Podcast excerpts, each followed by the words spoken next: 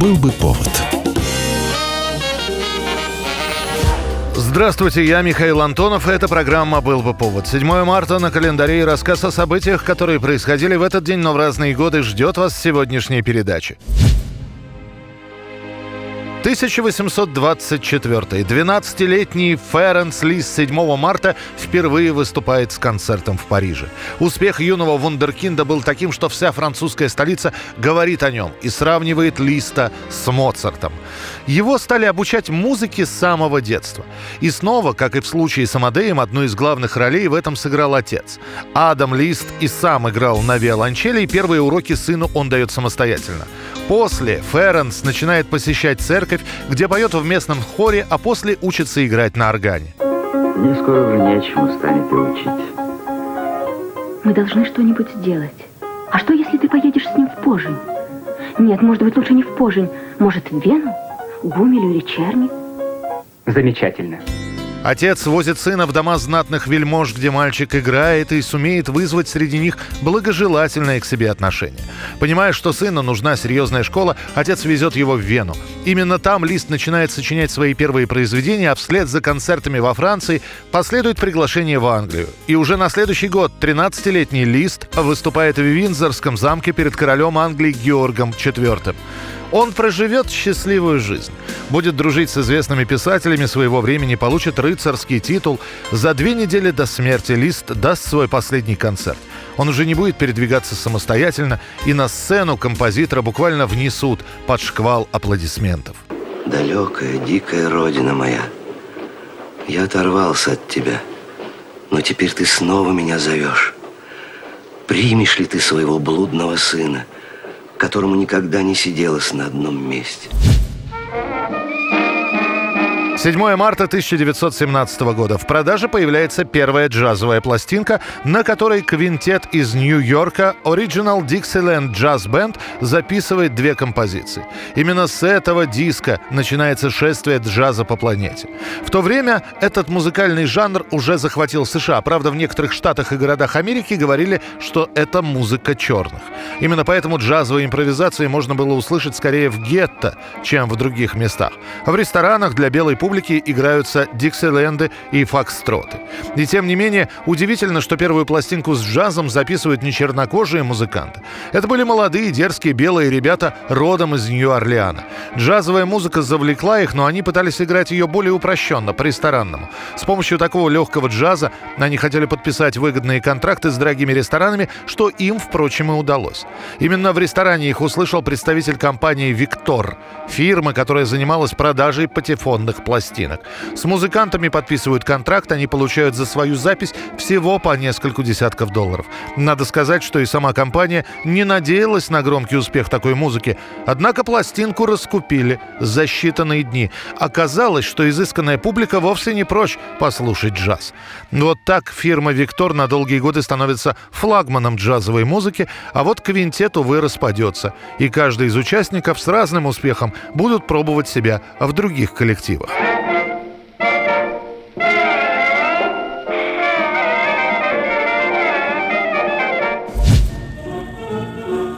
1954 год, 7 марта, дебютанты чемпионата мира по хоккею сборная СССР громит канадцев со счетом 7-2 и становится чемпионом мира. Прогулин, Александров, Александров рвется вперед, в зону, бросок! Гол! Хоккей всегда был национальной гордостью Канады, и до начала 50-х годов прошлого века канадцы не знали себе равных. Но в 1954 году Советский Союз и ее сборная развеивают миф о непобедимости профессионалов. Чемпионат мира проходит в столице Швеции, в Стокгольме. Сначала наши хоккеисты с капитаном Всеволодом Бобровым расправляются с финами 7-1. На следующий день громят Норвегию 7-0. После под раздачу попадает команда ФРГ 6-2 тот же момент примерно так же без поражений в турнире двигаются канадцы. Они, например, побеждают финнов с баскетбольным счетом 21.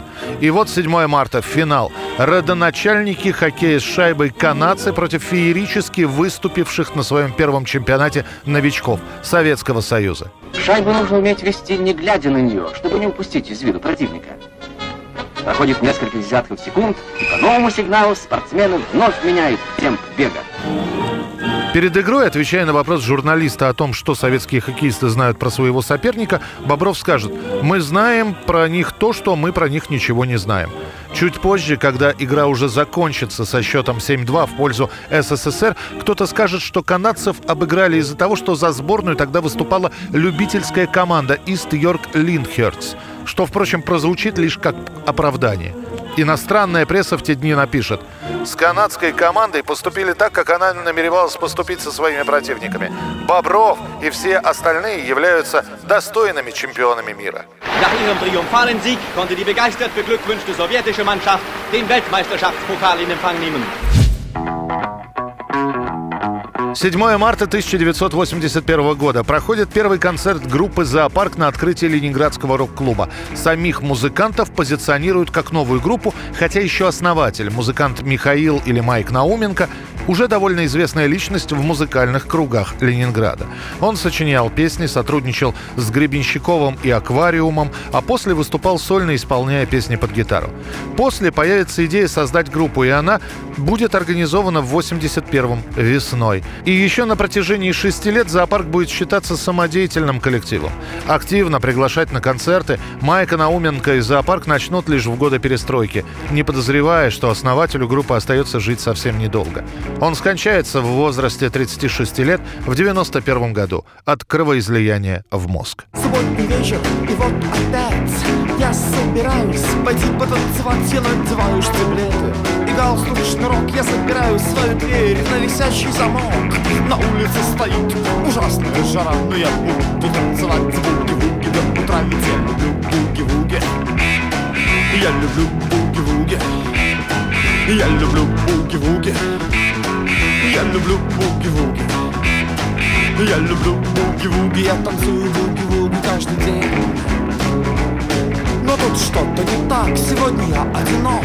И вот я совершаю телефонный звонок Я звоню тебе, я говорю тебе Привет, я не видел тебя 40 тысяч лет И если ты не знаешь, чем вечер занять То почему бы нам с тобой не пойти потанцевать? Ты же любишь буги-вуги. Ты любишь буги-вуги. Ты любишь буги-вуги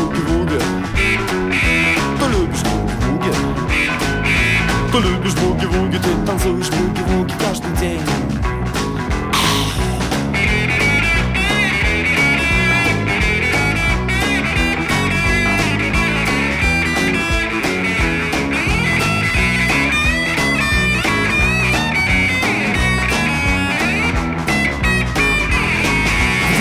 дискотеке темно, мерцают огни Танцуем мы и танцуют они И если ты устала, то присядь, но ненадолго Сиденье на скамейке право, нету толка Новую пластинку ставит диск жокей Я приглашаю тебя потанцевать Эй, эй, мы любим Это была программа «Был бы повод» и рассказ о событиях, которые происходили в этот день, но в разные годы. Очередной выпуск завтра. В студии был Михаил Антонов. До встречи. Был бы повод.